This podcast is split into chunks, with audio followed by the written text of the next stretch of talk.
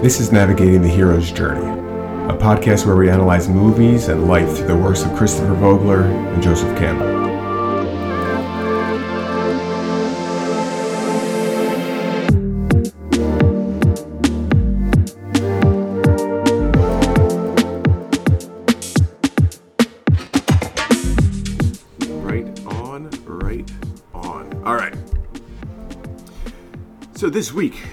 Decided, uh, or or uh, it was Sarah's pick, and you ended up going with the uh, movie "Promising Young Woman," uh, written and directed by uh, Emerald Fennell. Am I saying that right? Mm-hmm. Hope I'm saying that right. Starring uh, Carey Mulligan, Bo Burnham, and uh, Alison Brie. I think those are the big. Yeah, those were the names that I really uh, jumped out at me. Was there anybody else? Any other big names? Well, There's other people I recognize, but It's a really stacked cast, but for some kind of minor parts, like Alfred Molina is in it, uh, Molly Shannon, that people know from Saturday Night Uh, Live. you know what? Yeah, what am I talking about? There, there's a number of. They're almost like little cameos Exactly. uh, Even throughout the film. what's his name? Adam Brody. Uh, he's in the beginning. Christopher Mintz-Plasse, who's Yeah, from uh, Superbad. Yeah, McLovin, Yep, McLovin. which we which uh, I just showed my daughter that movie this past week. So Did uh, you really? Yeah. She- it's so good. It, I'll tell you what, that movie. Not to get off track, but that movie. That, imagine if we started this off, we started talking about McLovin and just did it totally different. which you know what? Fuck it, which is super bad. All right, here we go. Everything we, um, that movie really holds up. After uh, what was it, 2006? Five or six. Yeah, it, I think it's like 14, 15 years. Uh, Yeah. it's definitely held up. Um, but yes, there's a lot of different cameos. It's going to be interesting to hear, especially when we're talking about archetypes, because all these little cameos still serve a particular function, an archetypal function. You know, if, if we're going uh, off of what Vogler's talking about in uh, the Writer's Journey, I'm interested to hear what you think each of these little, uh, and it's tough. I, I know I'm not going to be able to remember all the nuances of each little character, uh, especially the smaller ones, but they all definitely serve a certain function here. Absolutely. I think this is a really great example of a movie that um, reiterates the point that Vogler makes about archetypes, that you should see them more as a mask or an energy that can be, you know, put onto different characters at different times and it helps propel the story forward.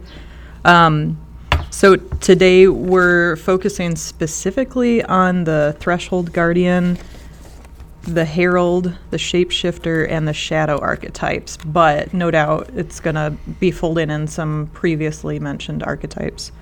Um, right off the bat, I can see Carey Mulligan's character, Cassandra, being almost a little bit of all of these. Really, Sure. I feel like shapeshifting and shadow is very prominent, but um, I was really surprised when I was reading some of the key elements of a threshold guardian that she kind of is a threshold guardian um, and takes on some of those characteristics um, in that shape shifting form. So it's it's kind of neat how they sort of blend together there. I think the other character that we're going to end up focusing on a lot for these four chapters is Bo Burnham's character. Uh, what's his name? Ryan, I think. Uh, Um, yeah, um, yes, I believe you're right. I Yeah. should know that, right? It's my name. Yep. Yeah, who would have guessed? The shapeshifter is Ryan, guilty as charged. Um, So, well, let's let's just kind of jump in here with the. We'll start with Threshold Guardian first, since that's the first chapter in this section that we're talking about. Um, with this one, uh, and actually this kind of blends into s- some of the other ones as far as like the psychological aspect. I think the theme of this section is the like emotional scars and emotional baggage of characters kind of surfacing. Yeah. Um, so for the threshold guardian, the psychological aspects of it or characteristics that Vogler mentions are like the neuroses, the emotional scars, the vices, dependencies, self limitations. And so that could be a character that actually stands in the hero's way of crossing into uh, the adventure, or it could be more of the internal struggle of something that's holding the character back um, that makes them kind of like push past it. Um, the Threshold Guardian usually provides a test for the character and is also a signal of new power, which I think is really important with this movie that she represents a constant uphill battle for new power, that she's trying to um, change the narrative. And this film, no doubt, had to have been in- inspired by what was that piece of shit? Um, Brock Turner, you know, the guy who raped that girl. And then they were like, oh, we don't want to ruin his life with Yeah. jail time, just a slap on the wrist. Yep. I, I, I can do- totally see this being inspired by that. Um, so, yeah, with the Threshold Guardian, the other thing, the part here that made me think she's a little bit of this as well as some other characteristics is they say uh, one of the keys to the Threshold Guardian is it's like getting into the mindset of the other person, of the opponent. And Yeah. they use the example in The Wizard of Oz when the characters um, tackle the guards and take their um, their outfits, you know, and put that on to be able to get into the castle. Yeah. And we see that with her, with her character very literally. We see it at the end when she has to put on the nurse costume and pretend to be the stripper to, you know, get into their fortress for the bachelor party. Yeah. But then even prior to that, you have the few examples of her, you know, going out to the bar and trying to lure a guy into her trap. Um, or even kind of being two faced when she's confronting people who were problematic with this whole story of doubting uh, her friend's rape story, you know? Yeah. So she's constantly putting on those costumes. So, Ryan, what do you. Sorry about these fucking birds.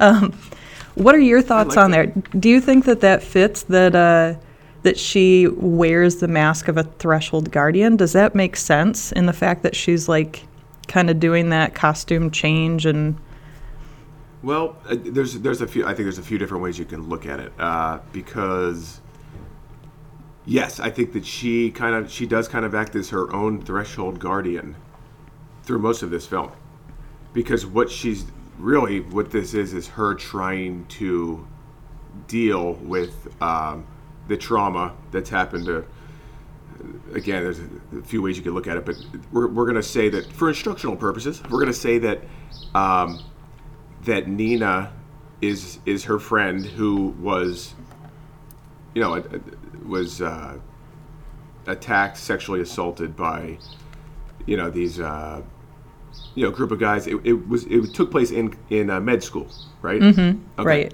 So they're not. So they're a little older than just college age kids when this happened. They're actually. I mean, they're adults. They're probably in their mid to late twenties right? when this even happens.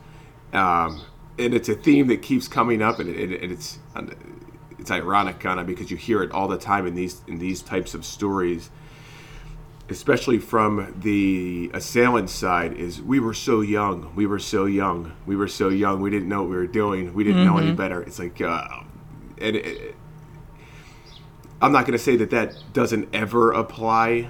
You know, there's always so, some instances where okay, that, that there's an exception to the rule, but that's just the uh, that excuse has just been exhausted over over the last, especially the last decade, really, since since this is really kind of a lot of this has kind of come into the light. But um, yeah, th- clearly from the get go, they are not at an age when this happens where they were too young. They were old enough to know. Clearly, uh, this is beside the point. But um, we're dealing with she. This is a woman, our main character, um, Cassandra, played by Carey Mulligan, who it took me ten minutes to realize that that was Carey Mulligan at first. That took me Really? a while, and I'm and I'm a Carey Mulligan fan, but she was just, it, she was in this character, like she looked totally different to me. Anyway, um, which I think is a nod to her acting and getting into this role because I was just like, wow, this. That took me a few minutes to realize who it even was. But um, Well, and that's definitely a sign of a, a good actor is somebody who can get into a role and help you forget that you're watching somebody playing a part in the same way that a good movie is one that you kind of forget that you're watching a movie. So I wholeheartedly agree. She absolutely nailed this role. Yeah, the uh, I mean, even just the, the distortions in her face, I was like, wow, she really looks like she is pained by this by this trauma that that she cannot let go of, and I think uh, that what's different about this movie is that she is the hunter. She is actually the one. She is active from beginning to finish. Uh, you know, from, from line to line, she is active through this entire uh, narrative. Um, so it changes a few little things up, but I, I think each each time that she goes out and meets a new guy, uh, some of her, some of the people she encounters along the way, so, some of them are, especially the men that she uh, meets out at, at these different bars or nightclubs, that she she kind of takes puts on that that shapeshifter mask. And she is shapeshifting but at the same time she's testing herself through putting these guys through a test she's actually testing them. To see okay what kind of person what kind of man are you?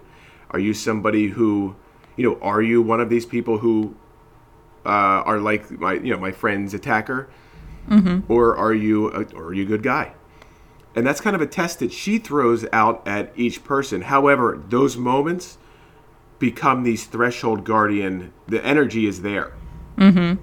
and these guys unknowingly participate in this. So they are kind of guardians in themselves because she puts them to a test. Now, what she is going to do, how she's going to handle that, and and how she's going to deal with that that person very much is up to them. It, it's based off of their decisions and the choices they make. So it's a mm-hmm. game that she plays. It's a cat and mouse game that she's playing, but the game is rooted in her trauma. Mm-hmm. Mm-hmm. It's almost rooted in she's becoming. She absolutely becomes a shadow type character here because she's taking on the persona of her friend Nina's attackers Mm-hmm. and she's making other people feel the way Nina did. Yeah. So it, it it's it's the energies are all here. However, it, it, it gets a little, you know, and, it, and it's interesting. But I mean, that's what makes it interesting is that the energy is manipulated, and it's actually our protagonist who is actually, uh, you know, creating that energy or manipulating it. Um, so, but but it's it's this is an interesting film because so many of these characters wear different masks, and sometimes, depending on how you're looking at the story, they can be wearing two or three masks in the same scene. I feel like that's majority of the movie is that people are wearing multiple masks, and that's why it's so. It it subverts your expectations, and it just feels like a really fresh take on things. Yeah. Um, And to not, this is I guess this is not like a super sidetrack because it's about the story, but to like pull it back to a more macroscopic view of the story when you were talking about um, her adventure in this and like this cat and mouse game with the guys at the bars or the people that were involved in the um, the whole rape assault story it was making me think just now about the structure of the story. And another reason why I think I liked it so much is because it's a fresh take and a like a big pivot on a traditional story that um, if you think about what is her ordinary world and what's the extraordinary world in this story, I would argue that the ordinary world is this anti hero world of revenge. That's like cold open. We are in Yeah. that. That is her life. Is she's this, you know, like Batman style hero. She she's just going for it. The extraordinary world, at least for an A story in this, is quote unquote a normal life, like love, relationship, what her parents want, what um, Nina's mom is like, let it go and go for this. Yeah. And so it's a chance at yeah at a norm what's normal anymore you know what's a normal Sure. life but it's her chance of having it's her chance at finding peace yeah, but you know with with, peace- with a peace, piece but the, of, the struggle is that like people are telling her to push this trauma aside and let it go so it's it's a struggle of like i want to I want to have this life, but I can't without this like closure on that. And everyone's saying just shut the door and don't deal with it. You know, Yeah, so I that's feel not- like that's the Yeah, struggle. she's. I think that. Um, I mean, I, I guess what in, in an ideal situation is the person's trying to find healthy ways to cope Mm-hmm. or to deal with this, um, or to find channels where if she feels as though somebody is responsible or p- there's a guilty party, her finding her finding channels, you know, her struggle to find channels of. Uh, that are healthier to Mm-hmm. to bring to, you know to, to bring justice to the situation. Um, I think that we're we're catching this we're picking up in this story years after uh, it seems like years after any of those healthier channels. Uh, they, it seems like they've already been exhausted or they never really were given a chance to uh, to develop. So Right. therefore, she has pushed all of this you know, this this this trauma and this negative energy and this anxiety and stress and guilt. Um, she's pushed it all down, and now, unfortunately, when you push it down, you're pushing it down, and these are just repressed feelings and emotions. They do come out. And when they come out, that's when that, that shadow side, that shadow energy really starts to surface, is when these things have been dealt with in unhealthy ways for far too long that unhealthy patterns kind of are now the uh, are now the autopilot. You know, you, you know, when you hit autopilot, you're now just constantly in this negative. She's she's in she's on the hunt. She's out for justice in her own way. She wants revenge. Not even justice anymore. It's revenge. mm-hmm. Exactly. Um, the, the one thing before before we pass up the uh, threshold guardian, the last thing I wanted to bring up, which uh, Vogler kind of says in a in an interesting way, um, uh, was just that the the threshold guardians are not necessarily to be defeated, but incorporated. So it's almost like he actually says literally taken into the body, like you absorb the energy from these threshold guardians. So I think that what I, I think that because because I know that I'm sorry, the first person that she that she uh, the first man that she takes home, it's like there's this guy didn't stand a chance. He's a scumball. But the second guy that she takes, that's not because Ryan actually asked her out. But the second guy, he ends up picking her up, but he hope he holds back, right? He doesn't take advantage of her. No, he he does. You have Adam Brody. His character is the cold open at the bar Yes. Yep. and takes her home. The second one is McLovin, um, and he is like putting his hand on her and making out with her and stuff. But he still lives, doesn't he? I think that they all live. I think that the the whole like red pen ink and all these things are just to make you think and wonder is she really that evil? But I don't think she is because later, um, when she I think it's at the midpoint when she's at the bar and taking home another guy, but then runs into Ryan outside of the bar, even though she blew him off. The guy that she's trying to take home is like, "Oh, you're that girl that." That busted Jerry, who I think Yes. Jerry is Adam Brody, the first guy. Yeah. Um, so I I don't think she's killing them, but who's the Who's the hitman? I you, okay. So Do you think that's I- it? Okay, I want to hear what you think. I don't I don't think that he's. I mean, he is like a quote unquote hitman, but I don't think his intention ever was to actually kill someone.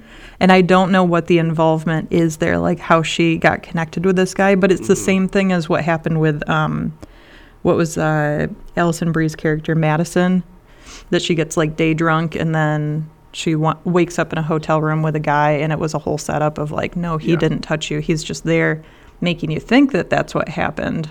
So you think So- just a psychological hitman? Exactly. I think Yeah. he would have gone in and just like fucked with this dude, but not not killed him. Okay.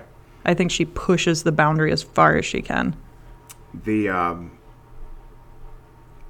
the here's another thing, and, and again, I, I think this could be taken in a few different ways, but do we ever see Nina? No. You just see the necklace and I think. Well, you see photos of her, but you know, Uh-huh. no like flashbacks or anything. Um, the way that this movie could absolutely be be be interpreted is Nina is her.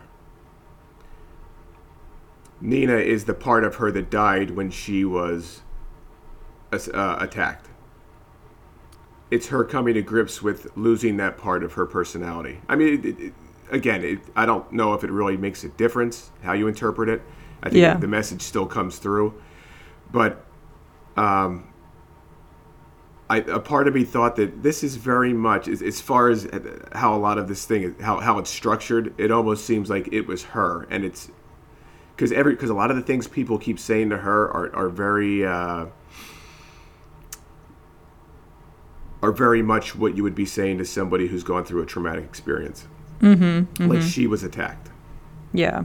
Um, but it's just the way the story Yeah, is told. I mean, I- I can see friend. what you're The only- saying. the, only, the only thing is, is that I think a lot of people disassociate and look at that as, hey, that person, I'm not going to be, I'm not going to be that person anymore because that person is damaged. you know, that person um, brought that on. That person drank too much. That person invited that those horrors into into their life. I'm not that person anymore. They, that's that I mean, to be honest with you, that's the way I took the movie. Um, is that because we never really see her with her in any kind of flashback in any kind of um, even the video is just audio. Right. But like her her computer, the screensaver that pops up, the montage of photos is her and Nina. And Yeah. then she goes to visit Nina's mom, but then has her own mom in the story. How did that change your perspective on Yeah, this interpretation? Um, I I still think because again I think that a lot of especially a story like this could be a psychological story. Uh, so much of that could be been being played out in the hero's mind. I see. I think that Um, it's it's a neat But, but, it's, interpretation. but it's all but it's all personified as actual characters having different functions. Again, that's that's an interpretation. I'm not saying it's the right one. yeah. but but you can see how uh, very much what she was going through would be the same emotions of somebody who went through something like that. Um, not being able to to move on in a healthy way, right. um, and because I mean, yeah, they, they keep referencing that you know that that Nina there was how do I put this? They keep um but let me come back to that thought. I, I'm going to save it for the shadow for when we get down into the shadow. Sorry. Okay. Sorry. all good. But uh, but my whole but my my whole point being that uh, yeah, a lot of these threshold guardians, it seems like she learned something from them, even though she's the one testing them. She does learn something, takes on that that energy or whatever, and moves on. Whether it gets her more fired up or whether it makes her sit back and you know, especially with the re- the relationship with Ryan, I feel like that's that's what our our, our uh, special world is. Like you said, is is her chance at having this it's her chance to move on. It's her chance to, to, to get out from under under her own psychological this dark umbrella that she's she's uh, kind of put over her her own head, mm-hmm. um, and has just been stuck. She is just stuck in a certain. She's frozen in life, is what she is. She's just stuck here. She can't get beyond it, and uh, this is her chance to finally. You know, that's going to be the question: Can she move on? Yeah, that's our central question. Can she You be know- fixed? in in thinking about your point of um, the threshold guardian that their interaction with the hero is that the hero would absorb the threshold guardian's energy to be able to move on and when you first mentioned that i was actually thinking of it f- more from a perspective of the character that interacts with the threshold guardian absorbs that energy and evolves and so I think that this could apply both as the character that the Threshold Guardian inter- interacts with and the protagonist. Oh, they both absorb each other. Yeah. Yeah, because each of the guys that she sets up, or even like the dean when she, you know, tricks her about her daughter, or Alfred Molina's character, the the attorney, um, it doesn't really matter, and it, but they're all like learning from the Threshold Guardian and absorbing. So these people that she's tricking with these situations and these setups, they're realizing the mistakes they made and they learn a lesson and move on. But then at the same time, she's kind of absorbing their mentality, like the the note that Vogler had of like getting into their mindset, kind of like a, a hunter getting in the mindset of the animal that they're stalking. So there it's it's interesting that it's it's not just isolated to the hero learns from the threshold guardian. It's that whoever's wearing that mask, the interaction they have with the others, they learn and they it still is propelling the story forward. Well, it's You also know? why you also see that Threshold Guardians are usually the characters that can be, um that are oftentimes uh, the ones that quickly can be transformed into allies. Yeah. So it's almost like the two energies come together the hero Yeah. energy, that threshold guardian energy. And yes, it's a test. They're both, they are. No matter how you look at it, they're always, te- they're testing each other. Doesn't matter who wins that, that little bout. it, it is a test. And I think that both of them, you know, whether it's the, uh, oh God, what's, what's the name of the, uh, whenever I think of Threshold Guardian, one of the first ones that, that I think of is the, uh, is it the is it the Dark Knight or the Black Knight in in Monty Python who's guarding the bridge? The the one who like loses his limbs. I- He loses I think it's everything, and he the still Black- wants to fight. Is it the Black Knight? the Black Knight, I think. Yeah. I think that I think that might be it. But um, I always think of that being uh, uh, of being a threshold guardian. It's like it's testing you, but it really you know it's like there's a lot of hype yeah. to get there, and then when you realize, you know, oftentimes the hero either l- realizes quickly like, "Whoa, I better keep training," or Mm-hmm. it's like, "Wow, I'm I'm better at this than I thought." And they Right. and they either they're either building confidence with each threshold guardian, or they're getting knocked down a peg and realizing I better get focused. Mm-hmm, if I'm going to, if I'm going to make this, I have to reevaluate and and come up with a new you know plan in some ways. Right. Um, but but there are there are times because even um, I mean really you even think of a lot of the all time allies, greatest allies. They started off as threshold guardians. I mean in some way Han Solo was a threshold guardian. He had to be persuaded. Luke Skywalker was not going to go in there and persuade him by himself. He needed a he needed a wise old man mentor who was more more you know more seasoned with life to be able to uh, engage with this threshold guardian, who then becomes his his biggest ally. Mm-hmm. Um, really, you think about that. Han Solo sitting there with a humongous Wookiee. That's intimidating. That is, you know, we all look at it like, yeah, it's Han. When you first got there, right. again, I was whatever four or five years old when I saw it. I don't think I was all this was processing, but the first time that Luke gets there and, and meets him, he's a threat. He is not this. Hey, come here, buddy. Right. You know, he- he's got a he's got a seven foot creature with him, mm-hmm. and it's very intimidating. So that is absolutely a threshold guardian. Where at the end of that exchange, the energies are now have been kind of are, are now going back and forth. They're now synergistic energies. Mm-hmm. mm-hmm. So, um, but I think uh, when when applying to this story, each of them do do change because the man, you know, depending on how you're looking at what happens if they fail the test, whether they are really getting killed or whether they're just getting set up and put into this scary uh, scenario uh, that d- just makes them think about things from or makes their life uncomfortable. Um, yeah, everyone's changed after that. Everybody, you know, even the, the the guy who takes her home isn't going to forget that. Oh man, I shouldn't have done that sh- that shit. Right, right, exactly. yeah. Yeah, it's it's interesting to think of the threshold guardian from more of a psychological perspective. I think that really helps to understand that archetype, that energy, that mask that is transferable to different characters. Well, and even if see- you think of it, I mean, even when it says neurosis, I mean, just think Yeah, exactly. Neurosis. Think about your everybody's everyday activity. You you you hit a threshold guardian. Mm-hmm. You know, you know, you wake up and and uh, you know whatever. You're you don't have hot water Mm-hmm. for your shower. It's like shit, man. This this that's an energy that could, could be considered a threshold guardian. Mm-hmm. Hey, are we gonna let this kill our entire day, or are we gonna hurry up and take a thirty second shower? Hit all the important parts and get on with our day. right. you know hit the no but um but yeah I, I so it, it's more of neurosis it, it, it's that those little things that that piss you off um, and Mm-hmm. Or stand just in your way Projections of your self limitations too. yep sure Um, And Yep. it it's interesting that you have that, and then let me let me pull up here.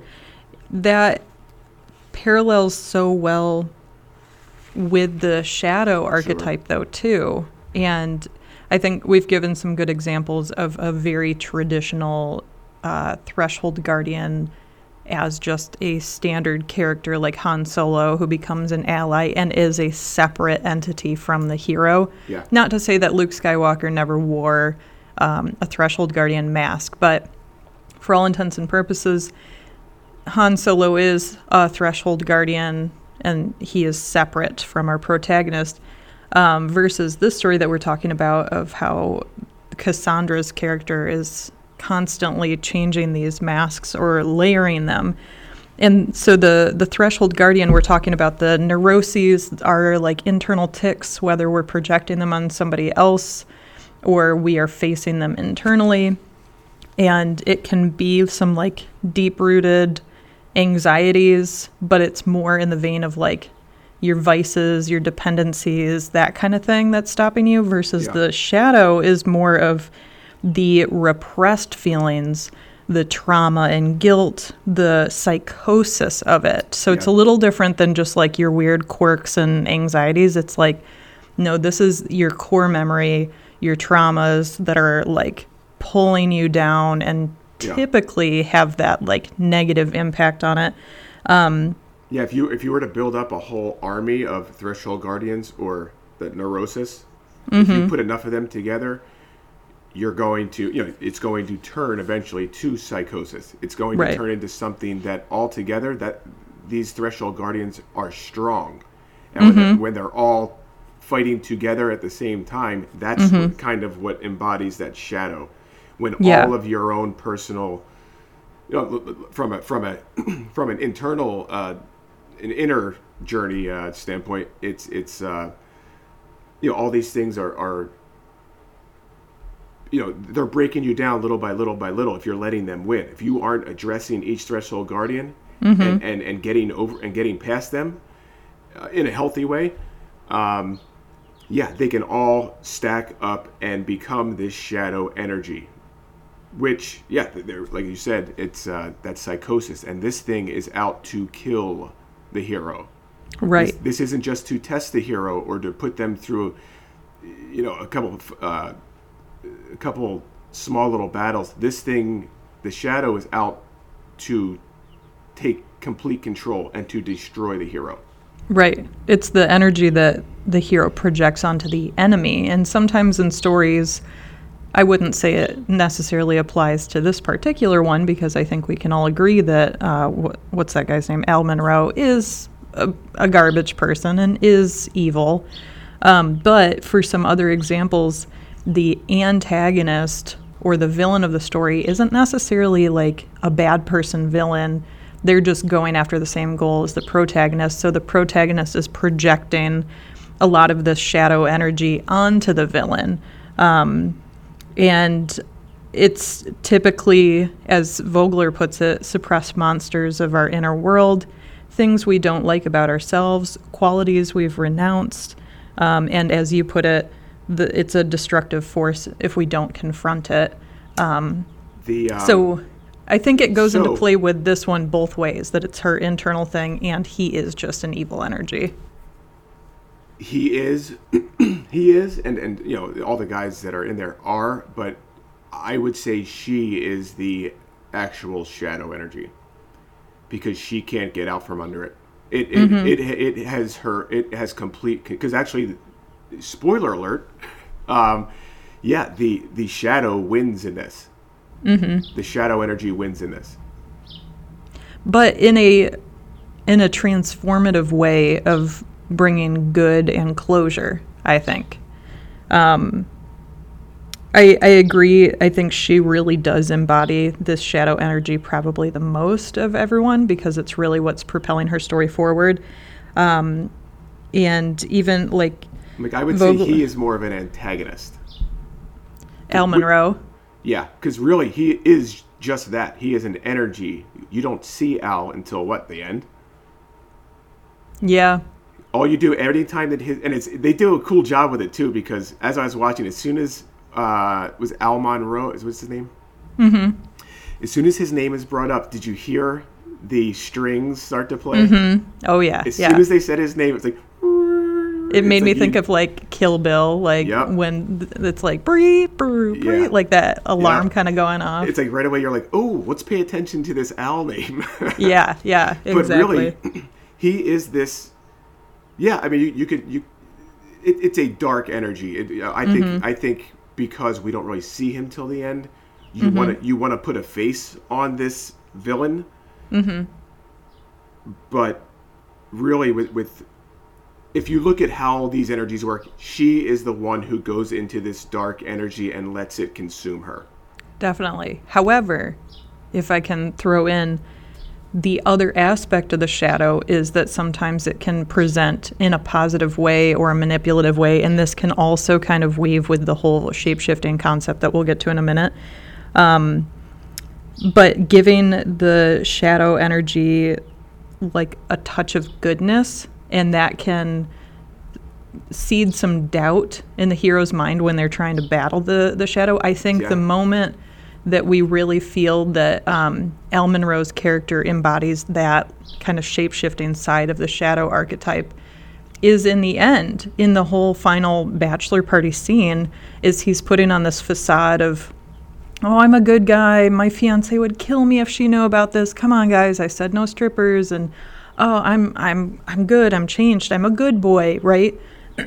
so you you kind of start to think and i think that this is just ingrained from our society of again going back to the brock turner thing of like oh don't ruin this poor boy's life no fuck him come on seriously He's reformed, right?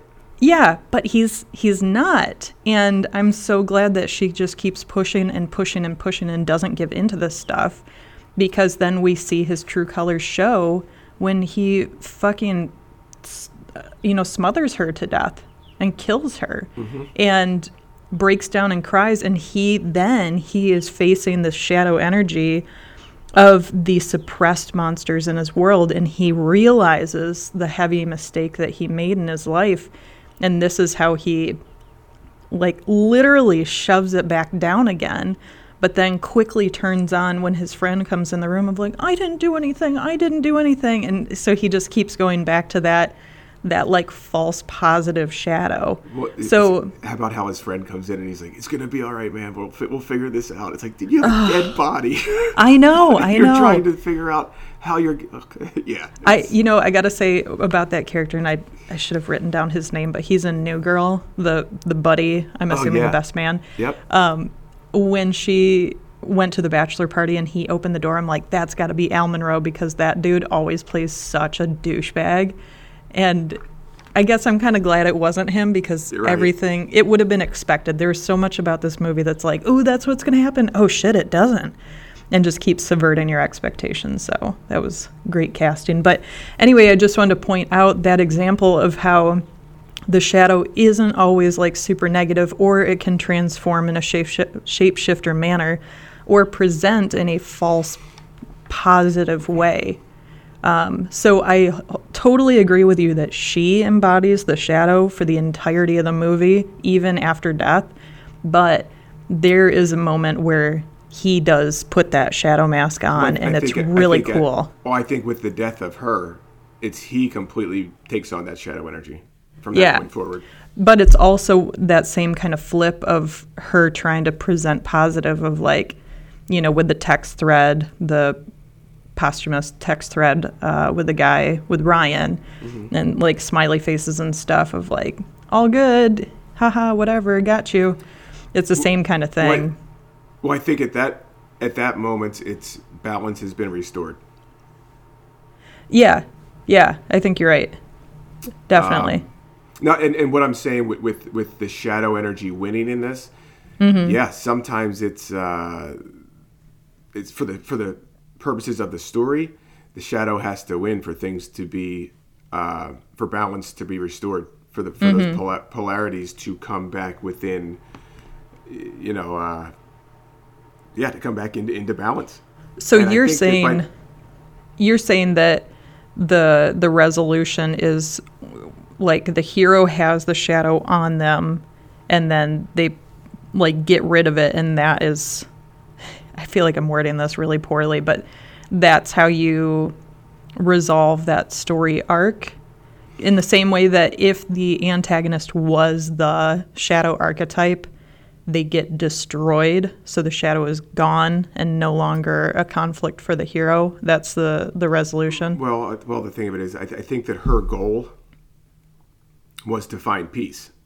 Mm-hmm. She she did by the end. It's just physically she doesn't make it.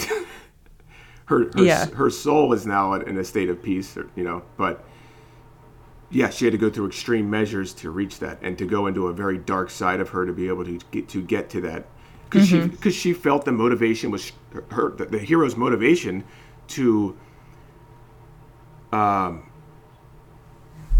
you know to gotta to to kind of uh, reach a just you know to reach that justified conclusion to, you know after her her friend was not killed physically but psychologically and emotionally her friend was killed mm-hmm. this guy killed her spirit so to speak Right. and what we finally get at the end there is he also kills the actual body. He actually goes as far as to kill the physical form of life. Mm-hmm. So it's, uh, yeah, so you can say, hey, he was too young, he didn't know. When he, you can say that all you want, when he destroyed the soul of, of uh, Nina, but when he actually, you know, you, and people can get away with that in a materialistic world because oh, you, you didn't do any damage. See, everybody's fine. You know, we all we all we all were able to walk away from that. It's like, yeah, you were because you didn't have the same mental trauma delivered to you that was to your victim. So Right. Just because you're okay doesn't mean that everyone else is. Um, so her soul was killed that night, Nina. And then what we see is this guy kind of finishes the job there at the end to show his real, you know, his true colors and goes as far as to kill the actual, uh, the physical form of Cassandra. Mm-hmm. Um, I'm not sure if I answered your question on that. I think you did. Um, am I sorry? Am I frozen on your screen because you're frozen on mine? But I can you're still not. hear you. No, you're fine. Okay. That seems like Damn it's still going. Wi-Fi. I know, but I can hear you. Like you're not breaking up. It's just your picture froze. But all good. Right on. But um, yeah, th- I mean, this was a tough one because it, because it's uh, because Carey Mulligan's character is, I mean, you you would call it a shadow hero, a, a- or or at least a um, an, you know, an anti-hero.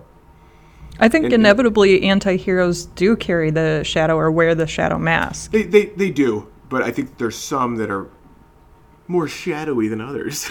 That's true. I mean, from the very get go, this girl, like I said, she is a hunter. She mm-hmm. is a seductress. She wears every mask you could possibly wear.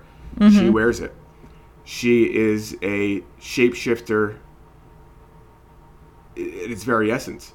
Yeah, absolutely. Um, I mean, she uses that skill set of being able to, whether it's play drunk, play dead, um, be sober, be be be uh, engaging, be stand up. She can play all of that. She's Mm-hmm. Right. very, she's very intelligent. it's um, it's really cool to see how her character is so layered, and I think that's what makes it extra interesting. Is that she is the hero, she is the shadow, she is the shapeshifter, she is the threshold guardian. Um, she can be considered the herald too. Uh, Yeah. it, it's it's really neat, and it's not just that she puts one of those masks on for a moment to get over a certain part of the journey, but she's like constantly layering all of these masks and using it in a great way. It's not super confusing or convoluted or anything. I think Yeah. it works brilliantly. I love the I think everybody in this movie feels like a shapeshifter. Every- It seems like everybody is in I- some way or another.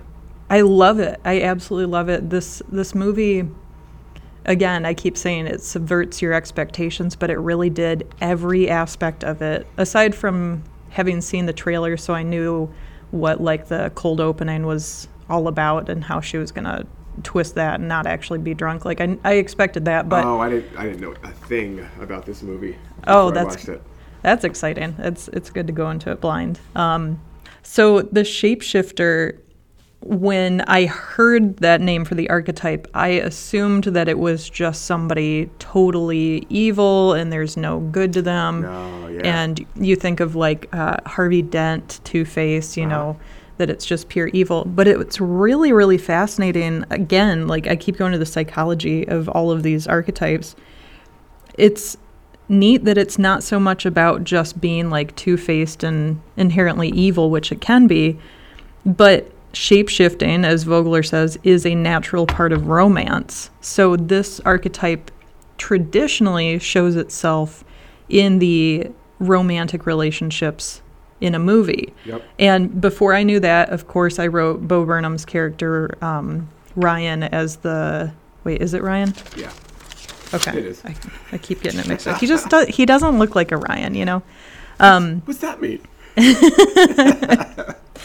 so I I wrote down Bo Burnham, of course, because you have this big pivot with his character, this big reveal that he was actually at the party and all that, and it's it's tricky too because he's a pediatric surgeon and he comes off as this very sweet, hopeless romantic and tries so hard to court her, and they just seem so perfect together. Um, but of course, you've got to have a wrench like that thrown in. But to think of this character as, in the way that uh, Carl Jung puts it, of the animus and the anima, animus being the like, uh, we're going to go with binary genders for this just for the sake of Carl Jung's definition, but the woman's perception of men, and that can be like their dreams, their fantasies, what they envision as the embodiment of the male persona. And then the anima is the opposite. That's the male perspe- perception of women.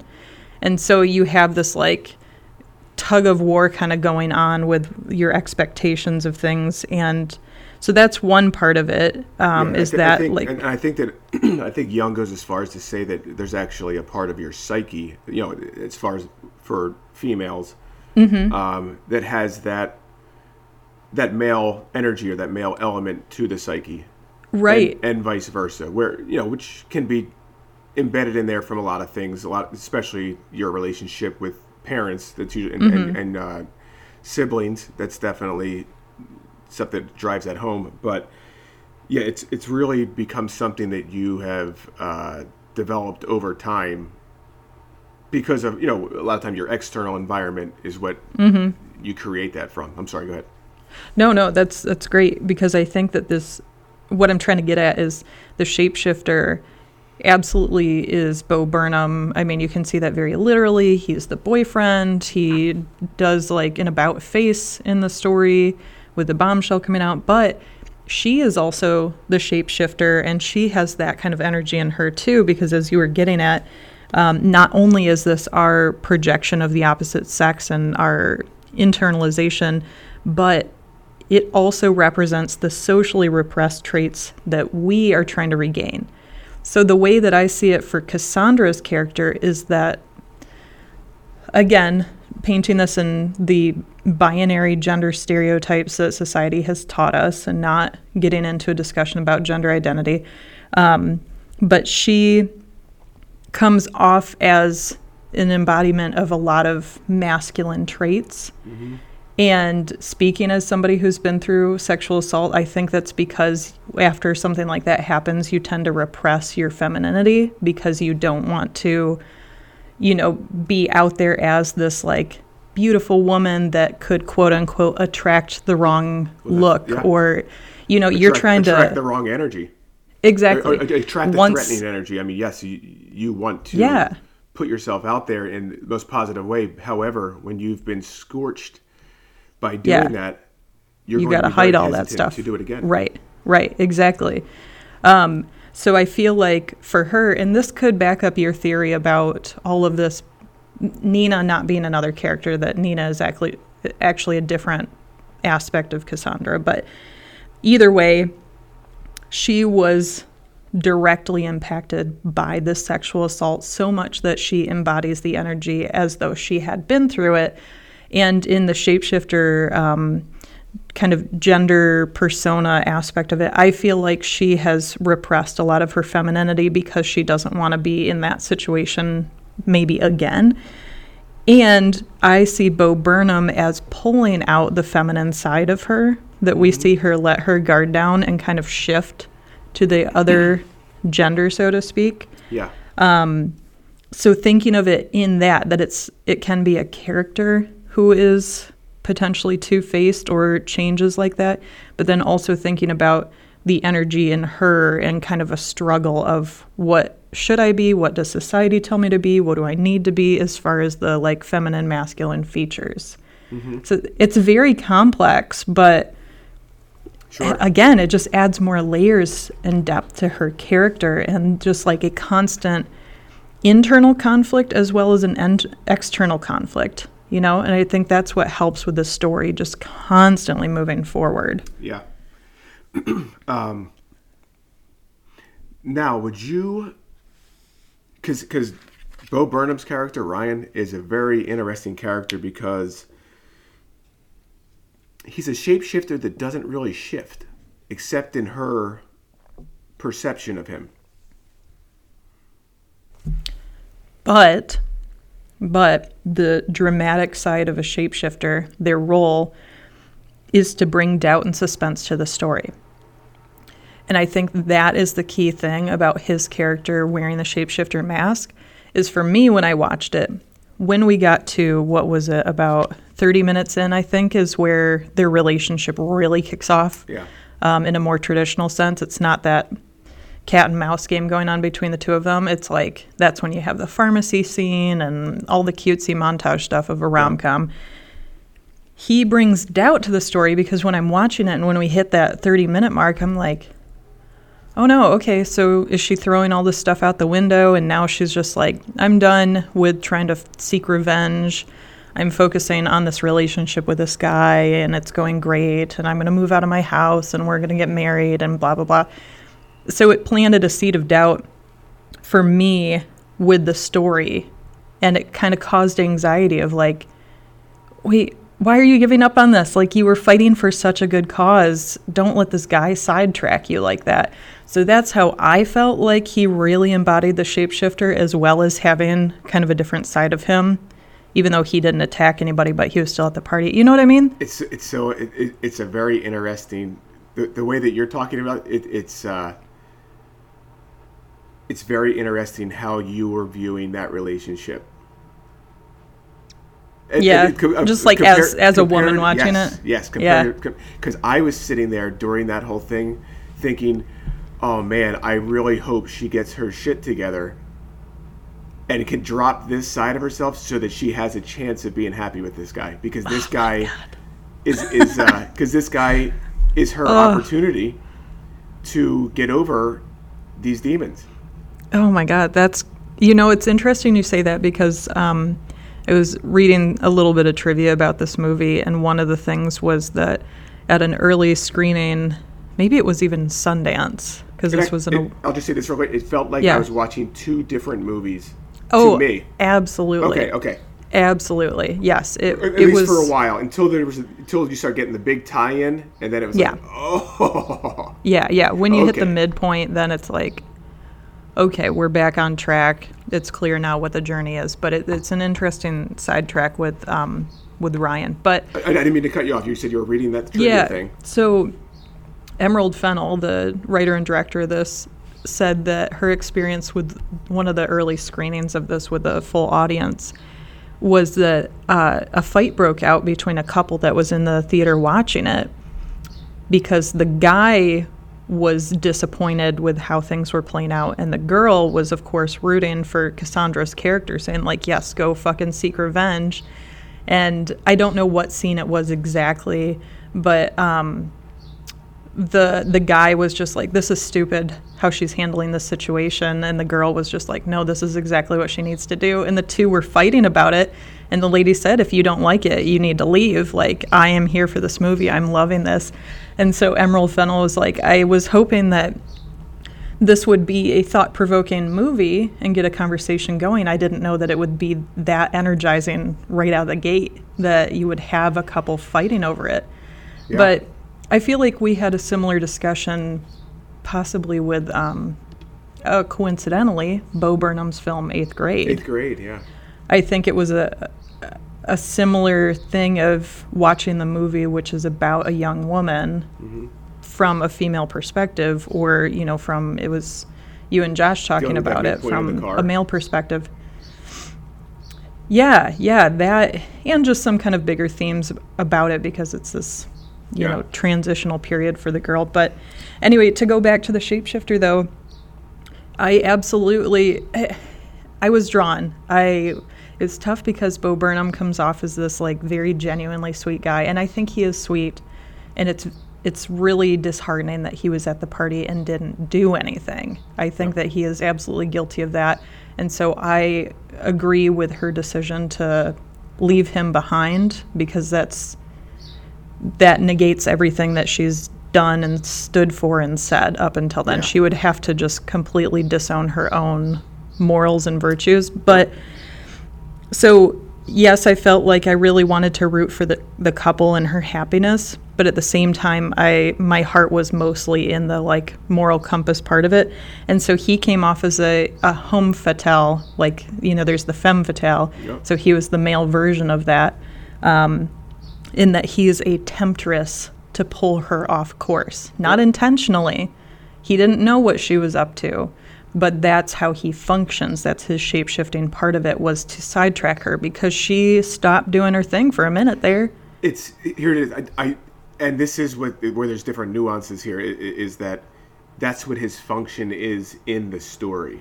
Mm-hmm. Now, do you think that was his intentional? Do you think he was intentionally trying to get her off of anything, No. get her sidetracked, or do you think he Absolutely not. really wanted to hang with this girl? Genuine. And that's why I Here's- think it was so my, tough. My only thing is, is is that if everyone in med school knew that Nina was her best her best pal, Mm-hmm. how was he not making that connection? I know because didn't he say that he had a crush on her in med school? yes, and if you knew that the the girl you had Dude, why now you're planting a seed of doubt? You're a shapeshifter in this fucking podcast, dude. now I wonder because he had to have known and he is Yes. friends with Al Monroe and he was Yeah. at the Fuck you, man, you just changed this perspective. Yeah, it, it almost makes me start to think that he could, because up until you make that connection, he Mm-hmm. really isn't a shapeshifter. No. I, I- mean, it, it, in the whole, and that's what I meant by the question earlier was, how do you look at him? Because you don't realize that he is what he is until much mm-hmm. later. You can you can mm-hmm. assume that hey, what's gonna ha- what's gonna go wrong here, but you don't know how. It's like if it was anybody else who wasn't connected to her friend, there'd be a chance mm-hmm, That, that, that they could figure figure a way through this together. But because he was there, there is absolutely no way they are ever going to make it. And also, it makes me think he knew what he was doing from the get go because how would he not remember that? Yeah, because he even says like, was that was what was your friend's name? She goes Nina. He goes yeah, Nina. I think you would remember the name of the. You know, mm-hmm. if that, if you were in that situation and all your mm-hmm. friends were all playing cover up or whatever, I'm pretty sure that name And would you- ring a bell. You were sent and that video too. Like how I mean. It's that was you too- can't forget about a video like that. No. So I I thought by the end it was like, oh, this guy was a turd the whole time. But Mm. it didn't appear that way at first. And I think that's why I was rooting for it to work. But then Yeah. once you realize what this guy was a part of, it's like, oh, Yeah. no, this was all bad from the get go. mm-hmm, So, but it's but I, I- mean, talk about extending that shit. It's like you don't realize what this guy is until late. Yeah, yeah. But but I mean, you know what? Um, I I think the most recent example, it's a femme fatale, uh, femme fatale example, would be uh, in Get Out with uh, what's her name's? Uh, Oh yeah, the girlfriend. I can't remember her name. The girl from Girls. I don't know. I never watched Girls, but the the his partner, Yes, the daughter. Is, that she pretty? Yeah, she. Mm-hmm. Um, she is. She's behind it the whole time. Mm-hmm. Mm-hmm. Um, and you don't realize that until the end. It's like, oh, we've, been, we've been duped. Mm-hmm. yeah. Um, you don't get that. It doesn't hit you over the head as hard in this movie, but it's Right. like, oh, wait a minute, this dude knew. Hmm. But the the neat thing with his character, and I think that this whole movie, the way that Emerald Fennell unraveled the entire movie, feels like she's playing us like we're friggin' puppets, or Yeah. in the way that Hitchcock put it, he likes to play the audience like a piano. I feel like she did that to us, and even even if if it's not totally intentional, the more you think about it, the more you're like, wow, she really fucked with me. But for example, with in talking about Bo Burnham's characters and our societal expectations, which is a great parallel to this movie, it's such a commentary on that. Is um, that even though we have this falling out with the two, where it's revealed that he was there at the party and knows full well what happened and didn't do anything, and so that crumbles, and then he also provides her with the address of the bachelor party. This is how the traditional American version of it would have played out is that she goes to the party, she gets upstairs, he's got the pillow on her face, and he is in the midst of killing her while everyone else is passed out downstairs. And in walks Ryan Yeah. and stops the guy so that he not only sees that Al Monroe is a bad guy because he's trying to kill her for seeking revenge on the situation, but then he redeems himself with Cassandra of like, look, I'm going to help you throw this guy in jail. I'm here to save you. That's what we expect. But what that would do is completely undermine a female led movie. And mm-hmm. that just reiterates this societal understanding that, or this misconception, I should say, that women can't do anything without men. And I'm so glad that it didn't Yeah. go that way. And I was expecting it up until it was suddenly mm-hmm. morning and that dude walks in. I'm like, okay, no, so is she faking that she's dead? That's pretty ballsy because it's I a party of doctors. Al- Although you yeah. know what is that she had played that passed out drunk so so many times. I was like, she's gonna be Right. able to play dead. Yeah, but come on, it's doctors. They would know how to check her pulse and all that. But I was expecting it that she would just be like, "I'm here." It it was just so uh, such a manipulative film, but in the absolute best way possible. I I love it. The more I think about it, the more I love this well, film. also the casting of Bo Burnham in that character is you. yeah, That guy's so lovable. You can't. You don't expect anything bad coming from that guy. Mm-hmm. Mm-hmm. Um, it's funny too, and not to. Well, I'm going to spoil something else, but I don't know. Have you have you seen the? Uh, oh God, I'm going to butcher. Am I butchering this? I'm not going to remember the name. Um, that that new show with. Uh, I think it's on. Is it on Apple? Uh, this this is awful. Uh, Hugh Jackman and um, and uh, oh, who are the big names in that? Hugh Jackman and. Wow, I'm really butchering this. What's it about? Was Tom Cruise's uh, Oh, you're talking about ex, um, ex-wife? not Hugh Jackman. Australian. Uh, yeah, Nicole Kidman and Nicole Hugh Kidman and Grant. Hugh Grant. I'm sorry. Yes. wow, yeah, the one complete about uh, she's a psychiatrist and Is that. it called the uh, the Undoing? Yeah. yeah. Okay. Yeah. that that was another character. Uh, did, did you did you see it all? Oh yeah. Okay, as long as I don't spoil it for you, I'll spoil it for the Yeah, no, fuck it. Spoil it for everyone else. No, you should have watched it by now. Um, But, yeah, but but Hugh Grant's character is Mm-hmm. it's like even though even though at first you you're led to believe this is him, this is the guy, and then you get away and they give you they give you a couple other options. It could be this, could be this person, maybe Mm-hmm. maybe the father, whatever. But that whole time they're they're they're they're making you love Hugh Grant. Yep. And then so when they pull the the, the curtain back again, you know, t- towards uh, that that uh, Act Three break, it's like wow, um, that really. Uh, it, it really pulls the rug up from underneath the you know the audience's feet is because somebody you really kind of were enjoying the journey with because I mean I mean because really you're watching this film as we talked about in the last lecture we're we're we're, we're seeing this film through the eyes of Cassandra through um, Carey Mulligan's character mm-hmm. and her biggest ally and friend through this whole thing is Ryan. Mm-hmm. I mean that's pretty much it's the love interest it's her friend sidekick whatever you want to call it uh, but but he holds this allied this ally role, which we'll get into uh, later when we talk about that archetype. But then to pull that out uh, from under you and and to be like, oh, that person you were having fun with, you feel a little heartbroken as as as the audience. You're like, oh man, I thought we had something with that guy, mm-hmm. and he's a turd just like the rest of them. Yeah, yeah. Um, but I th- but I thought it was I thought it was disguised really well even even if you were thinking, hey, when's this guy going to turn into a bag of poop? Mm-hmm. Um, I thought they did it in, a, in, a, in, an organic way, but in a in a way that was definitely masked, and and it really uh, it, it really got you to believe in the guy, and then uh, which, which I think is the problem with her probably her whole life. is everybody she has put her trust and her faith in and her love into has probably turned out to be a similar type uh, character, mm-hmm, similar mm-hmm. type energy, is they end up hurting her in the end. Yeah, yeah, absolutely.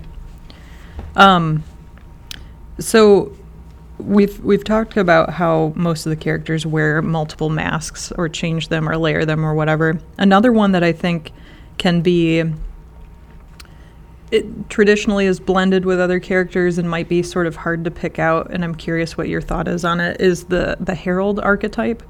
Um, the so, last thing I want to say about the shapeshifter is yeah, and, be, and, it's and it because I thought I thought that it hit well uh, for the times that we're in, and you know what was actually in Vogler's book. he actually traces the roots back to. Uh, um, you know, back to uh, Athena and the Odyssey, but they also talk about Zeus being a huge uh, shapeshifter. Mm-hmm. And how you know some of those uh, you know the Greek mythology and the pagan religions. Man, how come I can't find that? Anyway, um, you have Zeus, who was the god of all gods at that time, who is very much a shapeshifter. And mm-hmm. what and what would he do more often than not while shapeshifting? He would shapeshift to be with whatever female he wanted to be with.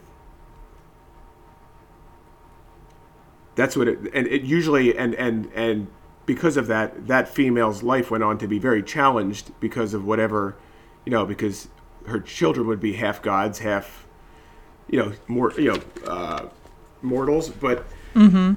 but if you if you think about that from a cultural aspect that that that turns a totally different psychology, or at least turns it for the males to think that they have access to. Mm-hmm. Hey, I, I shapeshift the way that I'm impersonating the god Zeus, with all the stories I've heard of God of of uh, Zeus coming down here and taking over the body of you know going into the body of you know I, I, another uh, tribe member, a male tribe member, to try to get to the to the gorgeous uh, tribal princess. And then mm-hmm. when she would go off and turn into a into a rabbit, he would turn into a rabbit. She would turn into an eagle. He would chase her as an eagle. Dive into the sea and and and tra- uh, transform into a fish. He would do the same thing. He would be whatever he needed to be to seduce mm-hmm. her. Right. Well, and for Ryan's character, he does he, exactly that he is the embodiment of what she was originally aspiring to be. Yes. Of being a doctor and being successful and I mean they don't even like get into the the wealth part of it. It's not so much that, but it's a very um respectable position, especially being a pediatric surgeon, that he's saving kids' lives. How could he possibly be bad? Well, again, what we just said about the Hugh Grant character, he, same Yeah. occupation, and, it, and Right. it's such a good one to pick because because that's very much what everyone, at least the other characters that defend them, they go, "What are you talking about? He's a bad person. He Mm-hmm. Right. he saves children's lives." Yeah, there's no way he could possibly be bad. yeah, and, and But it's a perfect setup for Sure that is. homme fatale that it's it's a wolf in sheep's clothing, you know. yeah. Yeah, I think he he fits very well as that. Um, so but it- but it really goes to show you how, in a different t- time, and, and I mean, very much up until uh, what the last, not to get into a whole thing about uh, you know, g- gen- gender uh, discrimination, uh, but if you think about it, the way in which people were brought up and what they believed in, you have your, you know, the head of your entire belief system is doing just that is a chameleon, can transform into anything to get exactly what they want, mm-hmm, mm-hmm. Uh, and to be manipulative. That's that's almost it's almost taught in the culture, right. and that's that's a hard one to shake off. hey, Mm-hmm. do whatever you have to do, be whoever you have to be to get what you want. Well, all right, that's totally different than what people want to believe drives us nowadays you know, people call bullshit on that now, and, and people want to unveil that and be like, "You're you're a piece of shit." Um, to, to you know, and I think it's at times it goes too far with that too. But everybody has this in them, and and it's and, and it's almost like you have to think and go a different way to um, to to to battle that because it's very easy to fall into that for for many people. Mm-hmm, you know, to, to wear as many masks as you need to get the result you desire. Right. Right.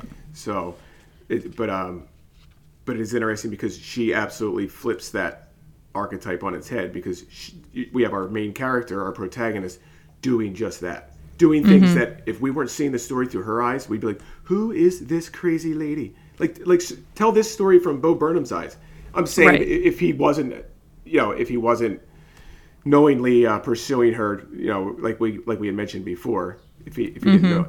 But I mean, imagine this guy trying to date somebody he knew from med school, and she's got all this shit going on. That's a that that's a totally different story, Yeah. Yeah. you know. But, But uh, it it's interesting to put the shapeshift shapeshifter up against the threshold guardian, um, because they're very similar in that chameleon fashion of transforming to kind of get the point across or you know play that role. But it seems like the threshold guardian, the difference there in why we call her more of a threshold guardian, is the um, the whole absorbing the energy and moving forward and the shapeshifter um it's i don't know it seems more of like just kind of an internal struggle and like a more of a mental challenge with a shapeshifter versus the threshold guardian is more about like leveling up so to speak. Does that make sense? Well, I think that like, I think we had we had said it uh, a little earlier that that threshold guardian is their function is to test and then to and then for the uh, character to take on that energy. right Uh, whereas the shapeshifter, I think the shapeshifter is more of it's a uh, more of a function or a, it, it's showing that there is there has to be a change made. We and ha- it seems we- like we have more of a threat too like oh yeah, potential it- to destroy yeah like Uh, with the with the femme fatale things i guess not so much destroy as like sidetrack and push you off your course and you know pull you away from that challenge it, it feels like that's kind of how it functions Yeah, I, well, I mean that's where you, yeah you're going to get most like, even when you, with your uh, you know your sirens and your mermaids from you know uh, Greek mythology. It's like that's they're they're meant to seduce to pull you away from your goal. Mm-hmm. And, and I think he does exactly that. It's it's masked as being an ally, but he like you said, he's pulling her away from this initial goal. Mm-hmm. Um, which So- uh, yeah. well sorry i've got like five minutes and then i gotta Oh, hop yeah. off this so i want to make sure we hit the herald um, So the Herald is the the last archetype that we haven't talked about, who has some similarities to the um, Threshold Guardian in that they issue a challenge and it kind of provides that call to adventure. It's uh, also like a spark that sets off the war. Um, the way that Vogler puts it is the heroes kind of getting by, then the Herald throws them like off balance and Yep. pushes them in a different direction. Who do you think is the herald of this story?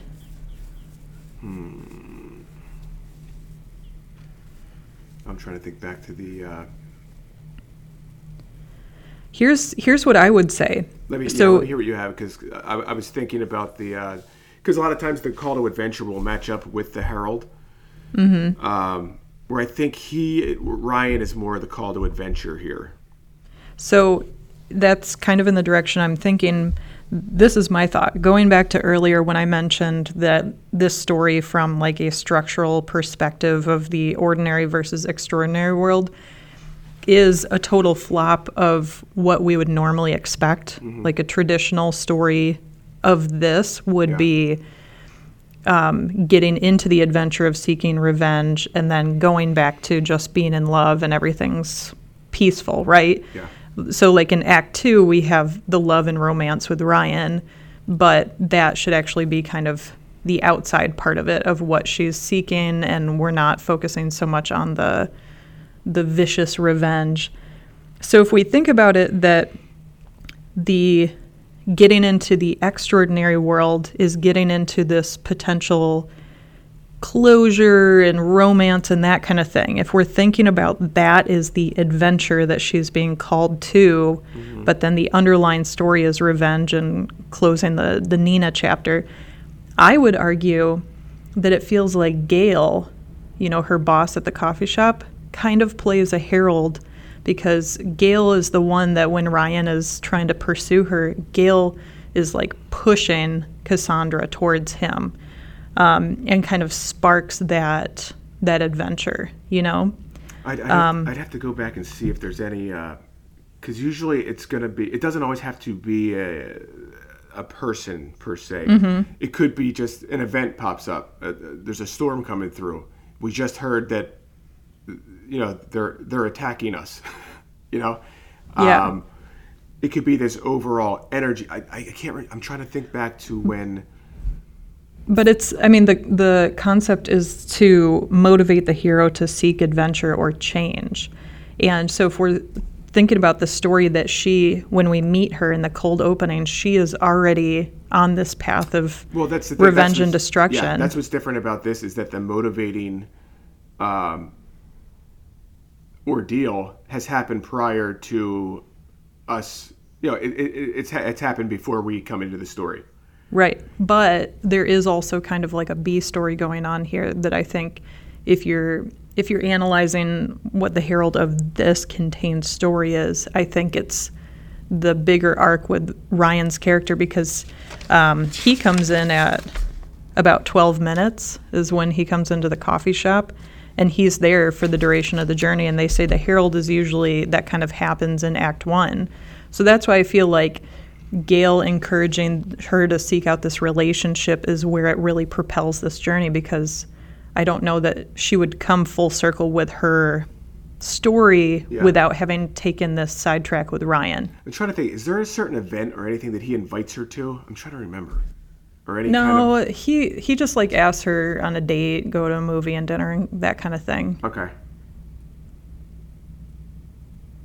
Yeah, there's not Yeah. like a party or anything that triggers her. Like, because she doesn't get any information from him about her journey towards revenge until we're past or Yeah, because I, th- I After the way 60 that I saw her friend was more acting more of a mentor, trying to trying to give her motivate, trying to motivate, and trying to send her, you know, get her out of this comfort zone because she has to. But the mentor often wears the herald mask, is what Vogler says. Doesn't have to. But often does. Oh, That's well- why I'm well, thinking. Yeah. that Gail certainly is a mentor. And I think Gail puts on that herald mask Yeah. of like, here's your change, go this way, and it propels the story forward. yeah. Yeah, you could be totally right there.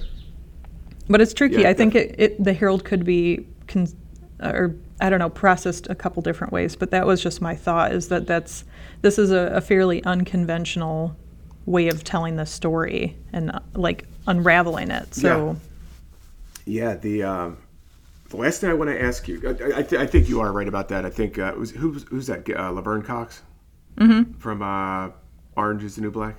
yeah, yeah. Yeah, she's good. She's good. Um, the uh, but I my I, I had one question for you. What role is Nina? What archetype is Nina? I want to say I want to say mentor because I feel like in the same way that Luke Skywalker has these kind of like visions with Obi-Wan Kenobi as a ghost, I feel like she is that kind of mentor and I'm going to look at my mentor notes really quick because I know there's the few different types of them. Um, I would put her I- as good. it, like inner mentor is kind of the direction I'm going with that. In the same way that like with Dexter, his inner mentor is that code that he gets from his dad. So his dad kind of appears as this ghost throughout the story, you know, of giving him guidance. I feel like even though Nina doesn't show her face and doesn't appear as a ghost, I feel like trying to I don't know, seek closure with her story and like fight for what's right is the energy that was there with her that Cassandra's taking over. What do you think? Yeah, I think it's definitely an inner dialogue. I think it could. Um, she could fall into a few of them. I mean, I mean, you could even argue, you could even argue that it's the, uh, you know, that, that it's the shaman mentor, that it's the that it's a shadow mentor. um, yeah, almost. When I say shaman, it's almost like Nina's in this other world, but is still able to influence her and her decisions. But she is speaking to her kind of from a different a different uh, dimension, if you want to call it that. Um, I I think you know, and you could also, I mean, you could also argue, depending on who, how you look at this, because it is a very dark story, and darkness does have to prevail in order for the the the balance to be reset. Mm-hmm. Because I mean, if anybody else looks at this story, they're going to think that you know that's this is hard. I mean, it is it is a horror story, um, but she accomplishes her goal. But at the ultimate sacrifice, at this Right. at the sacrifice of letting her mind you know, her, her mind's been completely taken over. Her, her she's, you know, by the end of the movie, she's dead. Um, but again, balance has been restored. Her goal has been achieved. But she did have to tap into this dark side of herself to be able to accomplish that. Um, but at the, you know, but at the end of the day, it, it, it, it also in her mind eliminates these bad people from potentially doing it to other people. Mm-hmm. So it, it's all there's there's shades of good and evil and everything, really. Right. You know. Well, again, why these archetypes are not just one rigid character. It's more of this energy that's constantly evolving, these masks that are put on and taken off, and these layers to character. And I think that this reiterates a point of good character development um, or creating a good character is one that does wear different masks and does have different layers of the archetypes because as we know the archetypes it's these like human personality traits the dark the light whatever it is everything in between. Um, so no person no human is just one note.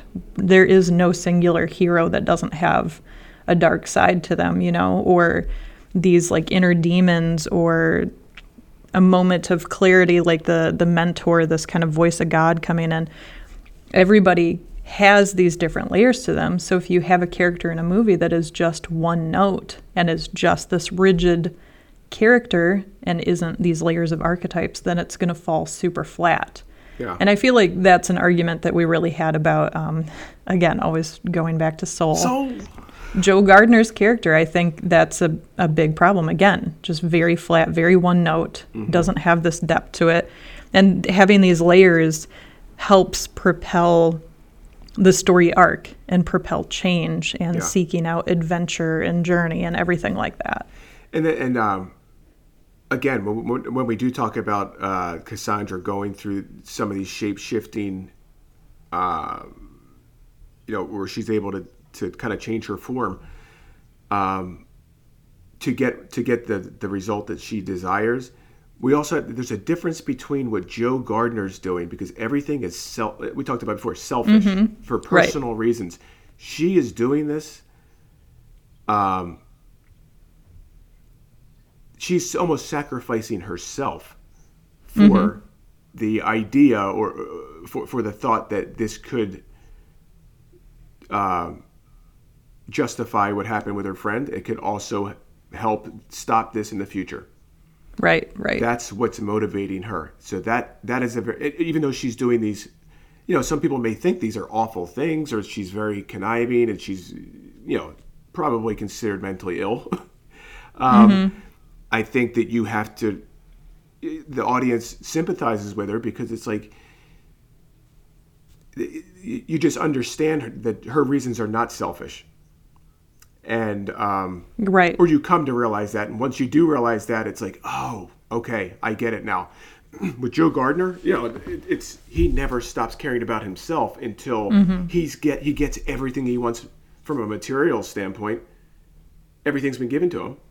By the end then he goes no i'm still not happy. It's like dude come on. Whereas Yeah. this girl is willingly going out and eating shit you know figuratively she's putting herself out there every night to try to either eliminate these types of people or to and, and, and to and to uh, you know revenge uh, seek out revenge for her friend Yeah, absolutely. Well, thank you guys for tuning in today. It's always fun diving into these movies and looking a little closer at Christopher Vogler's The Writer's Journey, as well as Joseph Campbell's The Hero's Journey. So we hope that you will join us again as we continue this journey. Um, and yeah, we'll see what's coming up next week. So until then, it's been real.